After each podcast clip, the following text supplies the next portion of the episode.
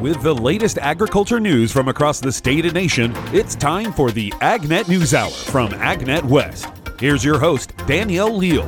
Hey everyone, Danielle Leal here, and thanks for getting your agriculture news with me today. I am on the grounds of the 2023 World Ag Expo at the International Agri Center in Tulare for the three days of the show, and I'm really excited to walk the grounds and take a look at the latest in ag technology and innovation, as well as join in on some of those seminars and get the latest updates with the Farm Bill listening session.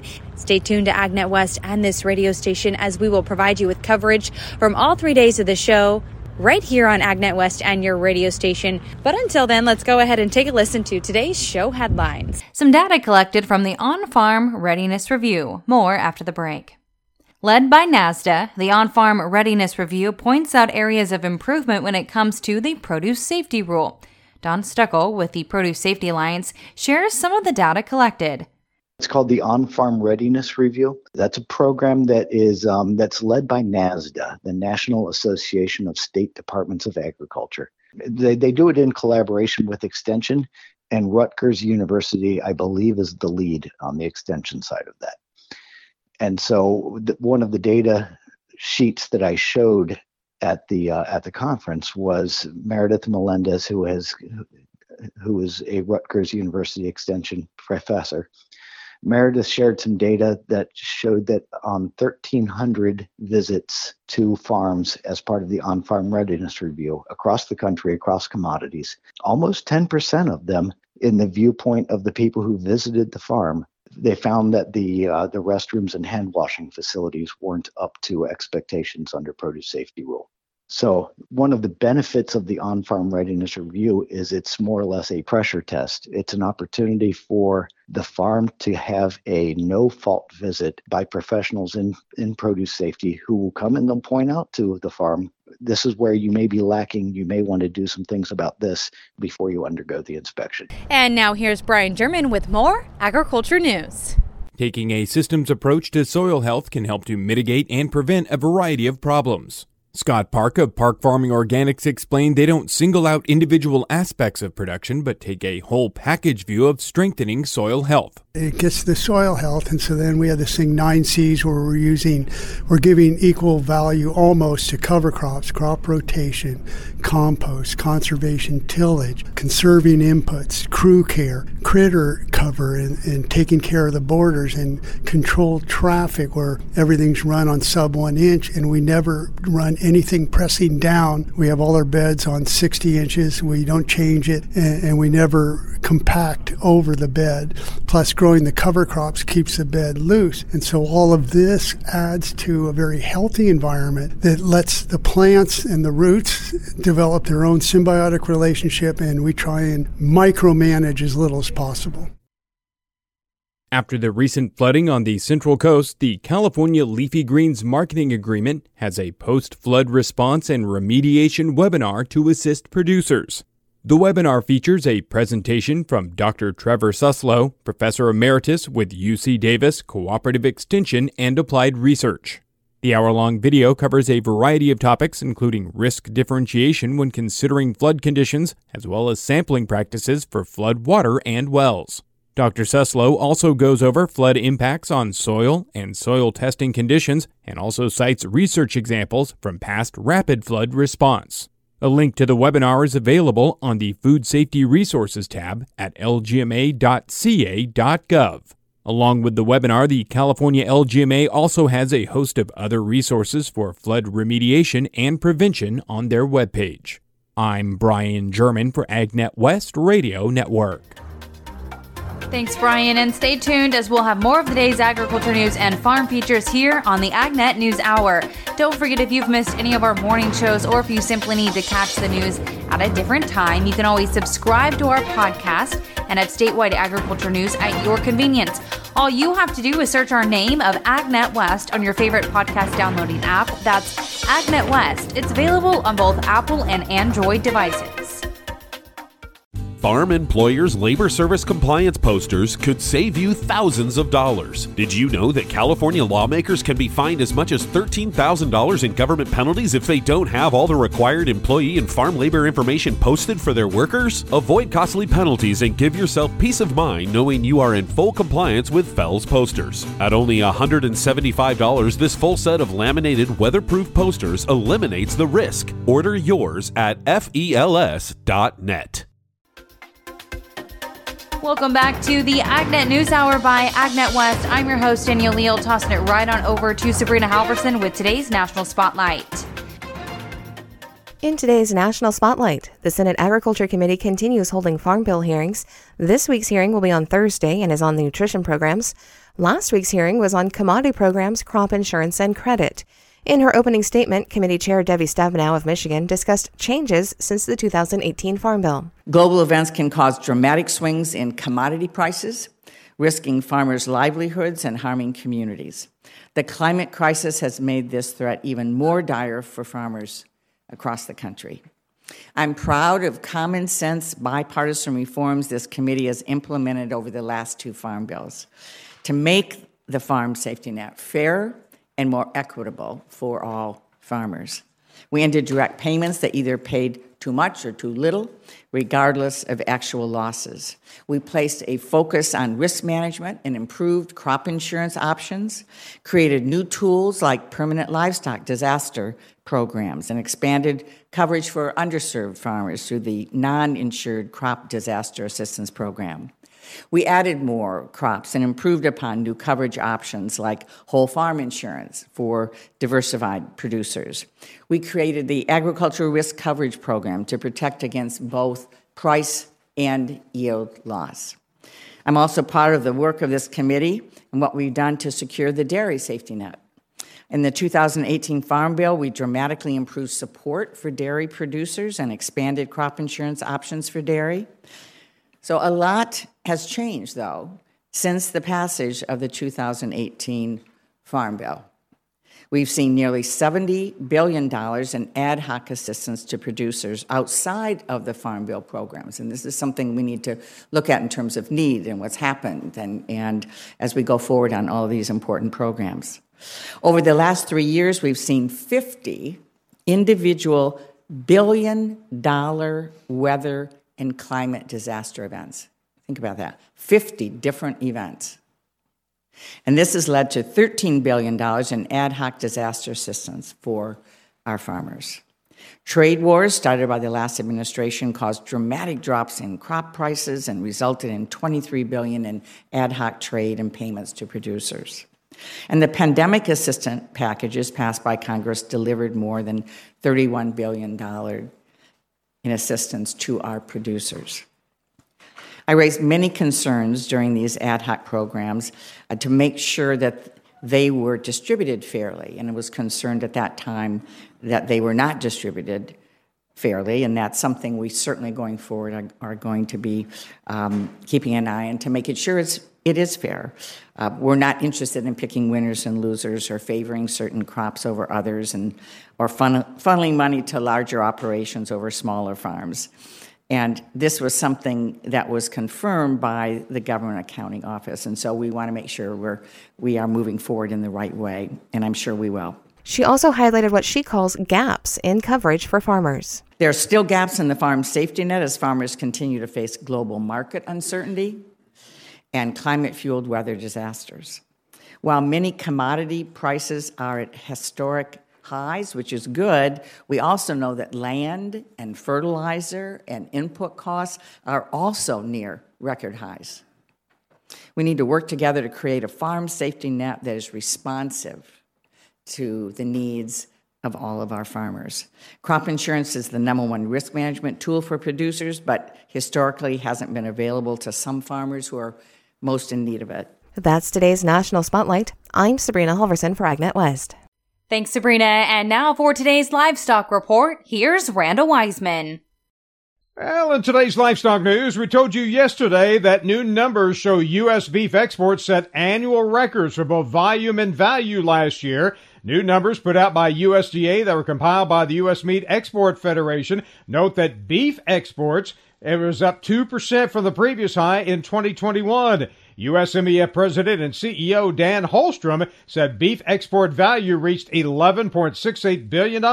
That's up 10% from the year before, nearly 40% above previous five year average. On the beef side, 2022 finished up a record year as expected. We were up a couple percent on volume and uh, set a new record by far on the value at $11.7 billion in exports. Broad based growth continues to be the theme. We had records set in several markets, including China, Korea, and several others.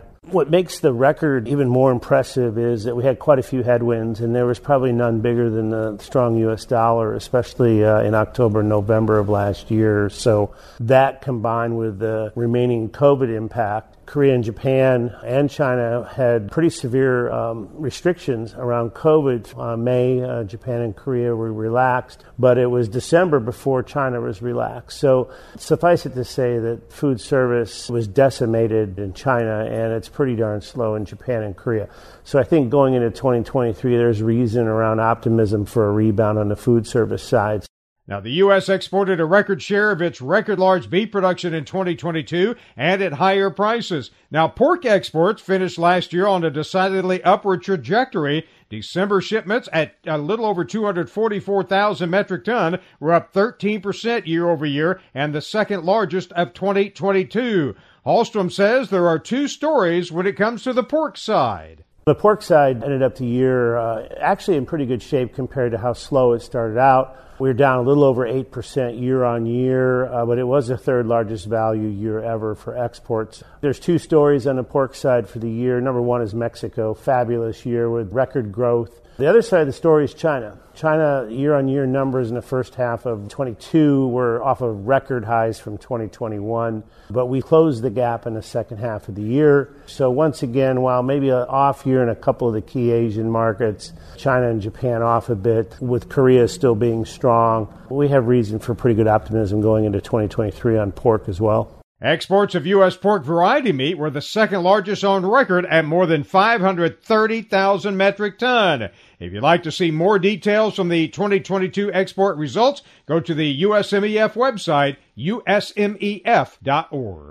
And Senators Jon Tester, Chuck Grassley, and Mike Rounds reintroduced their Meat Packing Special Investigator Act. It's designed to fight consolidation and enforce the national antitrust laws. The bill would create the Office of the Special Investigator for Competition Matters within the USDA. I'm Randall Wiseman for AgNet West. This is the AgNet News Hour by AgNet West. I'm your host, Danielle Leal. We'll be back in just a moment with more of the day's national headlines and local reports when we return. But don't forget, if you've missed any of our morning shows or if you simply need to catch the news at a different time, you can always subscribe to our podcast and have statewide agriculture news at your convenience. All you have to do is search AgNet News Hour or AgNet West on your favorite podcast downloading app. That's AgNet News Hour. It's available on both Apple and Android devices. You're going to need me. You're going to need us. All of us. You're going to need our help with your water your air, your food. You're going to need our determination, our compassion. You're going to need the next generation of leaders to face the challenges the future will bring. And we promise we'll be there when you need us. Today, 4 H is growing the next generation of leaders. Support us at 4h.org. You've been listening to the AgNet News Hour by AgNet West. I'm your host, Danielle Leal. Welcome back. We've got more of the day's agriculture news right now. A deadline for Mexico to explain their trade decisions. That's coming up on this land of ours. Doug McKalip, the new agricultural trade boss in the U.S. Trade Representative's office, says he's given Mexico until today, February 14th, to explain the science behind the country's planned ban on GMO corn imports. Market Screener says the response will help the agency decide the next steps to resolve the long running disagreement over Mexico's biotechnology policies when it comes to agriculture. The next steps could include escalating the dispute settlement process under the USMCA. If it continues, the dispute threatens to disrupt the billions of dollars worth of corn trade between the United States and Mexico. McKalip says Mexico rejected 14 agricultural product traits that were submitted to them, and they did not provide any justification. He says, quote, We want to make sure that they do the science, show their work, and make decisions based upon risk assessments. U.S. officials recently warned Mexican officials that America may take formal steps under USMCA. I'm Sabrina Halverson for AgNet West. This is the Agricultural Law and Tax Report. I'm Roger McEowen. Often, large ranches or dairies that are on the accrual method of accounting assume that the cost of cattle and cows must be capitalized and depreciated, but that assumption may be only partially correct. How should a ranch or a dairy on the accrual method handle the cost of cattle and cows purchased for dairy production or breeding? Normally, they will need to be capitalized. If they were purchased for resale, they are inventory. But the cost to raise calves born on the farm may be expensed as incurred, even if the accrual method of accounting is used. That's the case if the farm is not a tax shelter. While the tax shelter rule hardly ever applies in the farm setting, it can if 35% or more of losses are allocated to limited partners. An active farmer is not a limited partner, and if the interest was passed down in a multi generational family business, it's also not a limited partner interest under the tax shelter rules. But remember, these exceptions only apply if the animals are produced in a farming business. That can be an issue if a significant part of the income comes from processing or packing milk products, for example. In that situation, check to see whether there is more than a single business and how much income each business generates. Of course, these complications can be avoided if a switch to the cash method of accounting can be made. That might be possible because many times the use of the accrual method is for non tax business reasons. This has been the Agricultural Law and Tax Report. I'm Roger McEowen.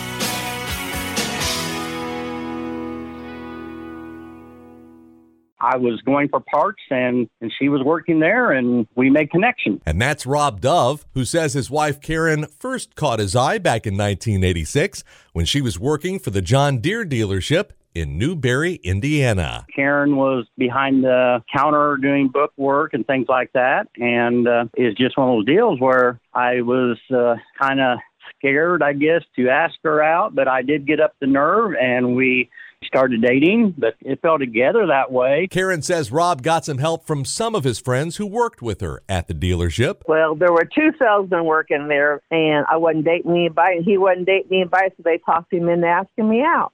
He came to my parents' house and picked me up, and we went to Bloomfield, Indiana to a drive-in movie. Then he told me the story about was a terrible time to start dating somebody because of planting season. I told her at the time that was probably a really bad time for me to be even thinking about dating anyone just because it was time to plant and uh, I probably wouldn't be able to see her very much but she was very uh, receptive to that, and uh, we seen each other when we could. And as planting season went and had come and gone, we got to see more of each other, and then we got married that winter. For some reason, I always wanted to marry a farmer. I don't know why, but I did. One with a John Deere tractor.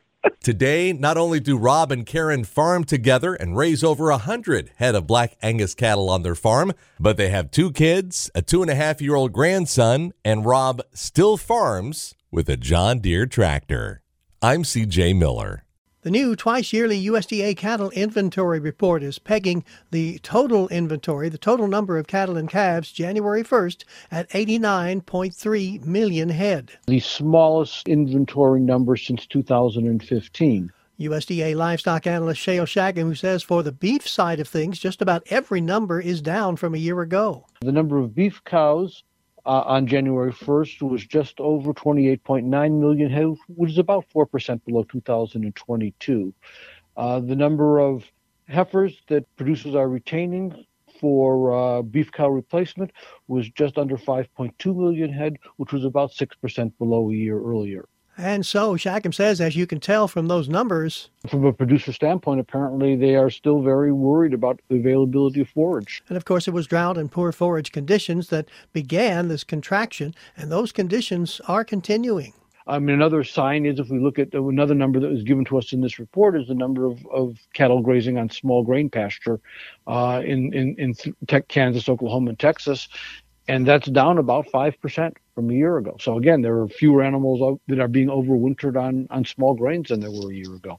And Shagam says to start any kind of action to rebuild the herd, you have to have the forage. and also you have to you have to consider the fact that you have to have water. The cattle require water in addition to, to feed. So if water supplies are tight, if grain supplies are tight, if forage supplies are tight, um, in terms of being able to overwinter those animals, you know, we will continue to see relatively uh, little optimism on the part of some producers in terms of expanding. Meanwhile, Shagam says the number of animals outside feedlots that would be available for placement, that number continues to drop. It's down 2.8% from a year ago. And so as time goes on, feedlot operators are going to have to bid higher to get those cattle into into into feedlots. And likewise, as those smaller number of, of animals manifest themselves in market ready cattle, you know, after they've been placed and fed out, uh, you know, packers are going to have to pay higher prices for the for the finished animals. And even if drought conditions ease and producer optimism rises, we won't, of course, see the actual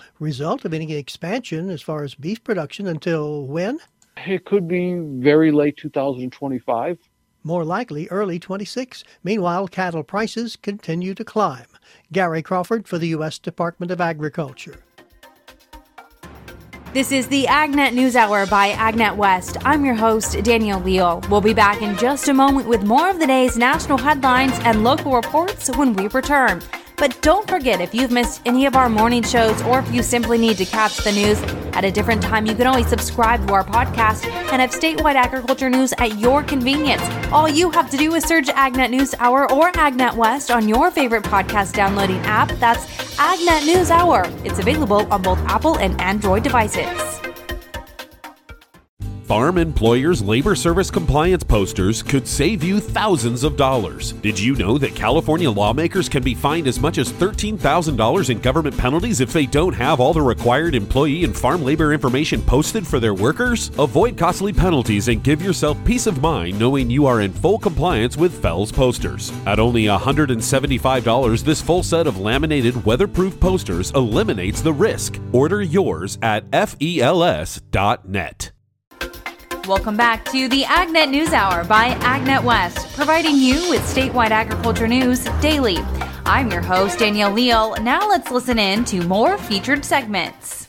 More than 50% of Americans think that estate planning is at least somewhat important, but only 33% have a will or living trust. Estate planning is even more important for farmers as it decides the future of the farm, according to AARP Oklahoma State Director Sean Voskuhl. Sound estate planning can ensure the farm continues operating beyond your lifetime or that the assets are passed down or sold in a manner of your choice. Without a good estate plan, you risk a lengthy process for your loved ones who may not also agree with each other.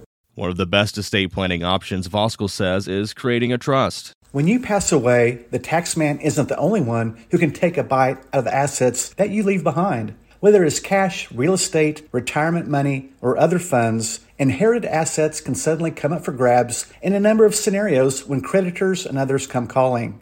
Establishing a trust is not only a key way to skip probate court, it can also prevent the assets you've spent a lifetime accumulating from going to predators who might slap your heirs with lawsuits.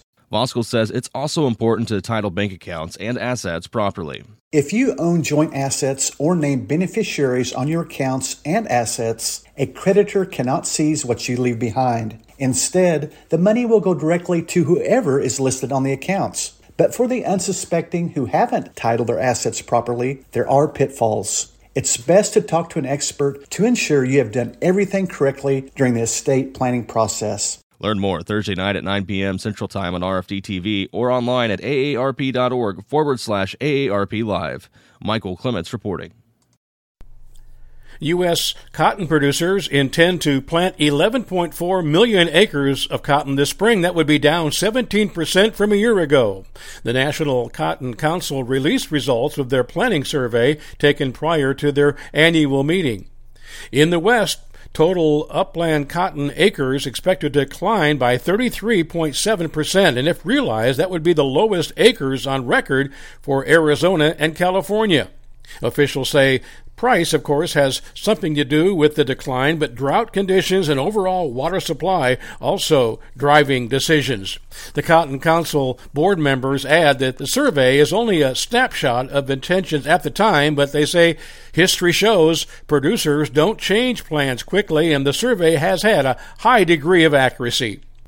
Cotton plants are especially sensitive to nutritional deficiencies or excess. And that's why AgriLiquid has developed a cotton fertilizer program to help you get the most out of every acre you do plant. See all the details at agriliquid.com. I'm Mark Oppold, wishing you a profitable day. For many home gardeners, this is the worst time of the year. Not a lot to do but gaze out the window and wait for spring so you can go and buy those transplants and do some planting and work. But some of us just can't wait that long for that, can we? Yeah. Yeah, Kansas State University Extension gardening expert Ward Upham, and when we talked to him the other day, it was perfect gardening weather. We were down to about six degrees this morning. Perfect indoor gardening weather. Uh, good if you want to grow your own garden transplants from seeds. Now, if this is a first try at growing plants from seed, Ward says you need to have the right containers for planting, some sort of gentle warming system to keep the soil warm, and that soil, he says you need very fine seeding soil, not garden soil. A garden soil does not not allow enough oxygen into those seeds. And of course, you need to keep those seeds moist. Now, we have two other big suggestions. One of them is uh, sort of strange. We'll tell you about that in a minute. But first, uh, Ward, what's the biggest mistake that people make when trying to start those seeds and start those transplants indoors? Not enough light. Not enough light. A lot of people try to grow plants in the southern facing window, and often that's just not enough light. And if there's not enough light, they grow tall and spindly. Yes, tall and spindly, those famous fictitious ballroom dance champions from 1932 that I just made up. But anyway, Ward says we need to go toward the light, not standard incandescent light bulbs, however. Because they put off so much heat, you can't get them close enough in order to get the growth that you want. You're looking at either fluorescent or LED lights. Preferably LEDs made specifically for use as grow lights look what they say on the grow light instructions, how far they need to be above those plants.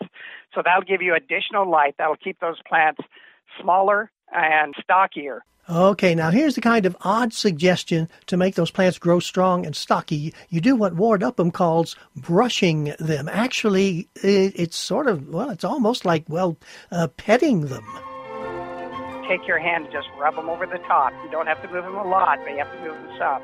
And when you do that, that triggers that plant to become thicker at the base and form a better, stockier plant.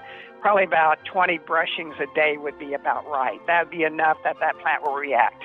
Uh-huh. I'm not sure, though, how my friends and neighbors are going to react to me brushing my little baby seedlings. It might make them think I've gone stark raving mad crazy with uh, cabin fever.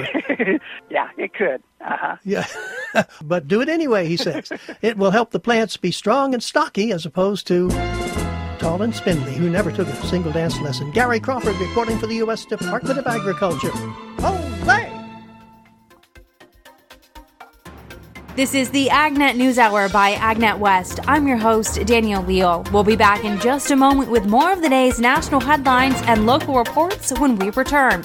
But don't forget, if you've missed any of our morning shows or if you simply need to catch the news at a different time, you can always subscribe to our podcast and have statewide agriculture news at your convenience. All you have to do is search AgNet News Hour or AgNet West on your favorite podcast downloading app. That's AgNet News Hour. It's available on both Apple and Android devices. Over the years, you've brought them into your home. You were prescribed opioids after the C section and after dad's back injury. They helped when you were in pain, and you held on to them just in case. But did you know holding on to unused opioids puts your family at risk? Trouble with opioids can start at home with unused medicines such as pills, patches, and syrups. You can remove the risk and protect your family. Find out how at www.fda.gov/drug disposal. Welcome back to the AgNet News Hour. I'm your host, Danielle Leal. For today's interview segment, we have another episode of the Voices of the Valleys podcast. And in this latest episode, show host Dennis Donahue and Candace Wilson talked to Tom Mulholland about the establishment and evolution of Mulholland citrus.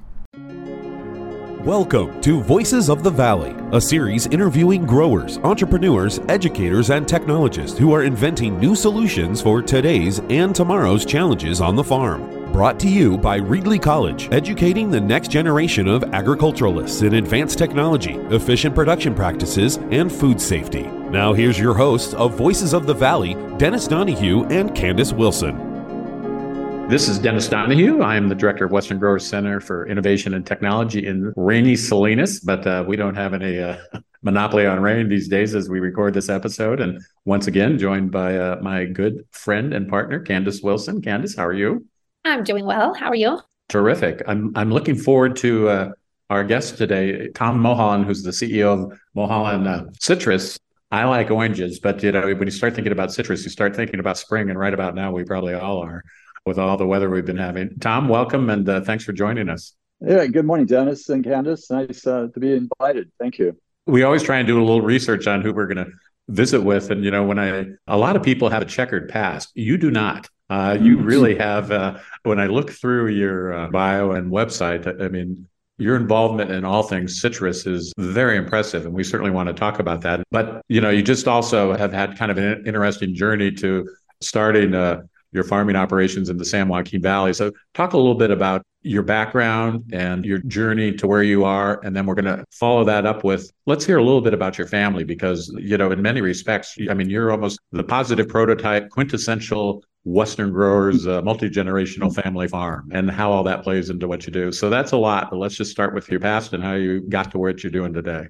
Well, th- thank you, Dennis. Yeah, and let me start with the beginning was uh, basically I was three years old and I was with my three other sisters, and my dad put us in the station wagon with mom and moved us up to a little town called Orange Cove. And so we had come out of the LA basin and moved to where now there was just pastures. It was basically fences and sheep and cows.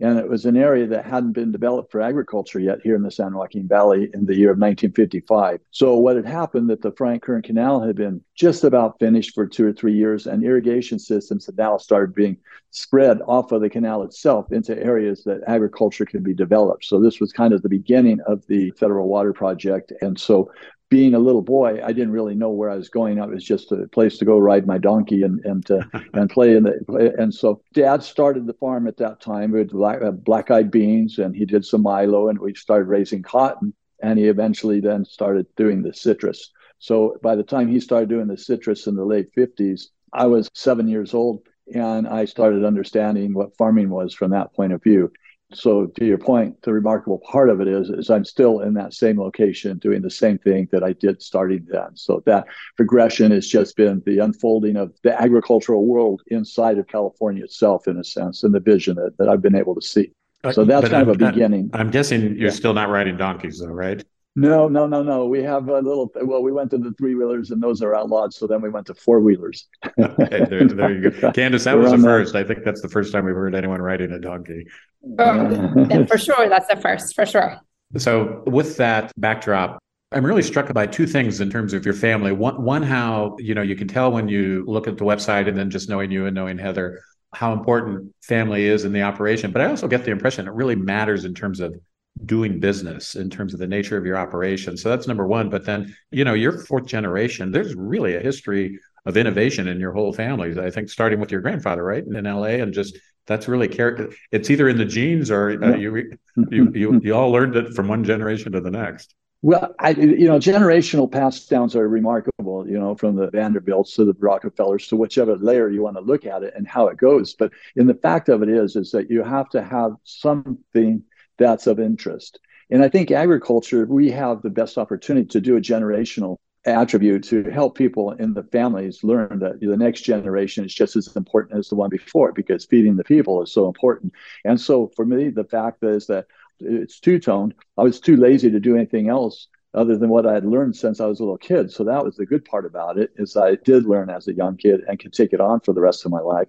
And I think that in the case of Heather, she gets to do the same. As when I'm gone, there's somebody there to take over this same farm that's been there for this length of period.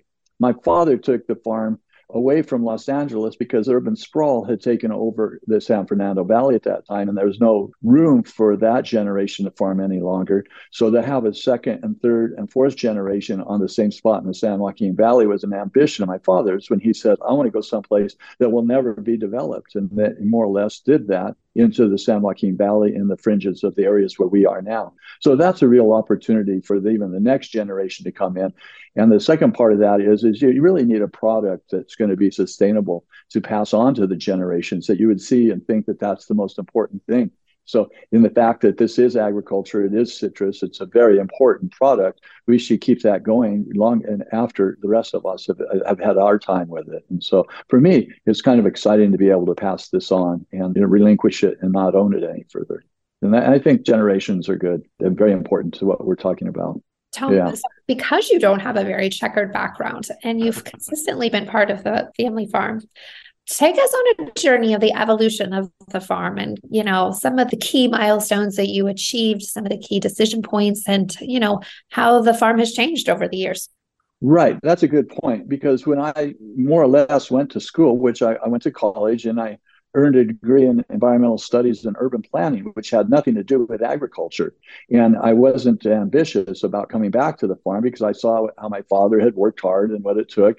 And so then I thought I would go on a tangent, but what happened is we were in a drought in 1976, which was the first stages of drought. And my father was needing some help on the farm, and I went back to help him at that point, And I, I more or less never left.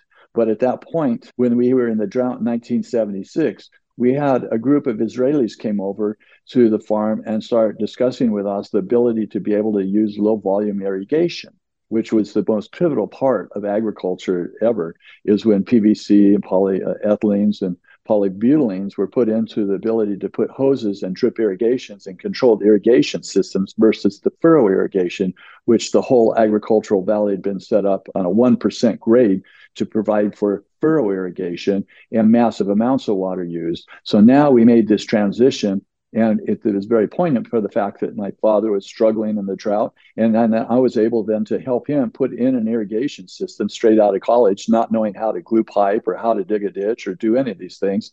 And so those transitional, that transitional time helped me see the parts of agriculture that I learned to enjoy, which was hard work, long hours, hot sun, cold winters. But the reward was that you were doing something, and the reward is that you have a product at the end of the day that's very good and uh, very enjoyed by so many people. This is the AgNet News Hour by AgNet West. I'm your host, Danielle Leal. We'll be back in just a moment with more of the day's national headlines and local reports when we return. But don't forget, if you've missed any of our morning shows or if you simply need to catch the news at a different time, you can always subscribe to our podcast and have statewide agriculture news at your convenience. All you have to do is search AgNet News Hour or AgNet West on your favorite podcast downloading app. That's AgNet News Hour. It's available on both Apple and Android devices. Farm Employers Labor Service Compliance posters could save you thousands of dollars. Did you know that California lawmakers can be fined as much as $13,000 in government penalties if they don't have all the required employee and farm labor information posted for their workers? Avoid costly penalties and give yourself peace of mind knowing you are in full compliance with FELS posters. At only $175, this full set of laminated weatherproof posters eliminates the risk. Order yours at fels.net. You've been listening to the AgNet News Hour by AgNet West. I'm your host, Danielle Leal. Welcome back. We've got more of the day's agriculture news right now. The tip for keeping pesticide residue off daily used items. On average, people touch their smartphones more than 2,600 times a day. Martha Sanchez, an environmental justice liaison with the Department of Pesticide Regulation, says doing this one little trick could prevent applicators and their family members from getting in contact with toxic chemicals. You know, one the, that I shared too was the cell phone. Everybody uses the cell phone, including the pesticide applicators, um, and it's easy just to reach out of your pocket and start using it. Well, unfortunately, they go home and they give that same cell phone to their kids to play a video game and they don't realize that it you know has pesticide residues. So one of the tips uh, that i even got from an applicator he said i put it in a ziploc and when i'm about to use it i wash my hands then i reach out for it and and use it you know because i don't want those residues to get to my family. And that makes total sense. So i share that whenever um, it's the opportunity arises. So on sharing good information. Applications are now being accepted for Class 53 of the California Agricultural Leadership Program. The 17 month fellowship focuses on mid career professionals who have a high capacity to lead, a compassion for California agriculture, and an interest in self growth. Operated by the California Agricultural Leadership Foundation, the Ag Leadership Program is considered to be one of the premier leadership development experiences in the country. Phase 1 applications will need to be submitted by April 19th, with Phase 2 applications being due May 17th. Individuals are encouraged to complete the application as soon as possible. More than 1,400 men and women have participated in the program and are influential leaders and active volunteers in agriculture, government, business, and other areas. Detailed program information is available at agleaders.org slash class 53 apply. I'm Brian German for AgNet West Radio Network. What countries last year were the biggest spenders on U.S. agricultural products? USDA's Gary Crawford talks with Undersecretary of Agriculture Alexis Taylor and USDA economist Bart Kenner in this next report. We are proud that our work opening and maintaining markets has resulted in a new record in agricultural exports of $196 billion last year. USDA's Undersecretary for Trade, Alexis Taylor, giving that news to a Senate Ag Committee hearing the other day. So, who's buying all these U.S. products? For that, we talked to USDA economist and trade tracker Bart Kenner. Top of the customer list by a pretty good amount China, which bought during calendar 2022 a record amount of U.S. ag products. And in fact, they have been records for the past three years going from about $26.5 billion worth in 2020 to over 38 billion this past year. And that's a big chunk of our total export sales. 19.5% of ag exports have gone to China in 2022 and this is without the Phase 1 trade agreement, which expired end of 2021. Our next biggest customer last year, Canada, taking 16% of our exports, Mexico at 14%, Japan, a distant fourth place, 8%. Gary Crawford for the U.S. Department of Agriculture. To get more information on the topics you heard today, visit AgNet West online at agnetwest.com. You can also stay connected by following us on our social media at AgNet West on Facebook, Instagram, and Twitter. You can also find our broadcast team of Danielle Leal, Brian German, and Sabrina Halvorson on Facebook and Twitter. Thank you for listening to the AgNet News Hour from AgNet West. AgNet West Radio Network, your primary choice for agriculture news.